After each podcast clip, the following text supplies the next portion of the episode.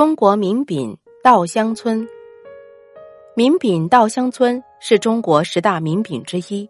据史料记载，乾隆皇帝下江南于苏州品食稻香村糕点后，赞叹为食中俊品，美味不可多得，并当即御题稻香村匾额而名扬天下。稻香村起源于苏州，为苏式糕点，发展于苏州。始于一七一三年乾隆年间，是稻香村商标的持有者。稻香村在北京有两家，一家是光绪年间南京北迁的北京稻香村，一家是二零零五年苏州稻香村在北京注册的分公司——北京苏稻食品有限公司。苏州稻香村在北方的加工工厂在通州食品工业园，占地一百余亩。拥有六条世界先进的蛋糕、月饼、糕点以及休闲食品生产线，生产规模年产值可达二十亿元。苏州稻香村的苏式月饼制作技艺已列入非物质文化遗产名录。北京稻香村工厂在昌平区北七家镇工业科技园区。北京稻香村始建于一八九五年，即清光绪二十一年。南店北开是最早在苏州稻香村的伙计来到北京位于前门外观音寺开的前店后厂，很有特色，时称稻香村南货店，是京城生产经营南味食品的第一家。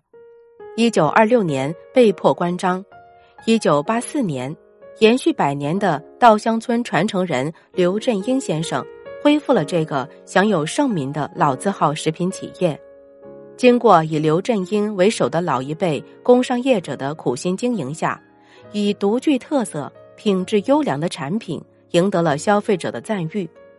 以前店后厂的经营方式和优良的服务争取了市场，生产经营发展迅速，在社会效益和经济效益方面都取得了令人瞩目的成果。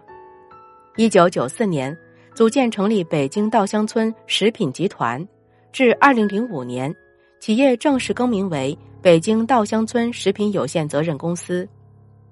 北京稻香村从一九八四年年初复业，已经走过近三十个年头，至今有三十多家直营店和一百多家加盟店，一个食品配送中心，一个十四万平方米的中心工厂和四万平方米的原料加工基地的规模，生产中西糕点。熟食制品、速冻食品、休闲小食品等十二个系列的四百多个品种，年销售收入达四十亿元，是北京家喻户晓的糕点老字号，外地人选购精卫特产的首选店铺。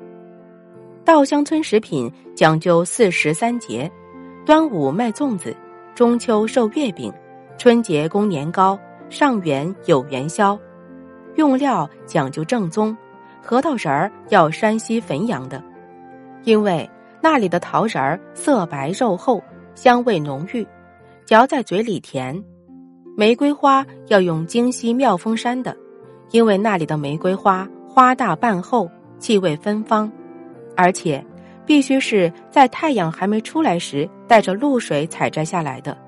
龙眼要用福建莆田的，火腿要用浙江金华的，等等。做工讲究平眼平手，例如熬糖何时可以端走，全凭师傅的经验。早一分钟没到火候，晚一分钟火候又过了，这就是所谓的平眼。平手则是只将熬好的糖剪成各种形状，这全是手工活儿。稻香村的企业人郭玉生心里明白，稻香村做的是字号活儿。料要用最好的，货不能有半点马虎。年节打连班，他亲自到油面间去查看，油是不是少放了，火候是不是到家了。郭掌柜更懂得主顾是衣食父母，买东西没带现钱的，他敢赊；留下订单的，不论多远，保准按时送上门。为了把北京稻香村这块牌子叫得更响。郭玉生和他的门人鼎力开发南味食品，不惜重金从上海、南京、苏杭、镇江请来名师，一个个风味独特的产品纷纷摆上柜台：肉松饼、枣泥麻饼、张牙鸭、寸金糖。越来越多的人们走进北京稻香村，拎一盒老北京糕点匣子，买几包酥糖或几块熏鱼。北京稻香村的食品在京城真正成了敬父母、送朋友的馈赠佳品。北京稻香村也成了许多文化名人经常光顾的地方。作家谢冰心、清华大学著名体育教授马约翰、京剧名角谭富英。都经常到北京稻香村购物。一九一二年五月，鲁迅先生来到北京，寓居宣武区南半截胡同的绍兴会馆。这里离观音寺稻香村仅有两三里路。据鲁迅事迹记载，从一九一三年到一九一五年期间，短短两年多时间，鲁迅先生有记载的到北京稻香村购物就有十五次。有一次。谢冰心和吴文藻夫妇来到店里，买了一些熟食和南糖。店伙计包好算账时，谢冰心夫妇才发现身上没有带钱。伙计跑上二楼，请出了掌柜的。老掌柜一见是熟人，满脸笑意，忙说：“东西您先拿去用，下次来一块算就行了。”多少年之后，冰心老人忆起此事。对稻香村诚信的生意经仍赞口不绝。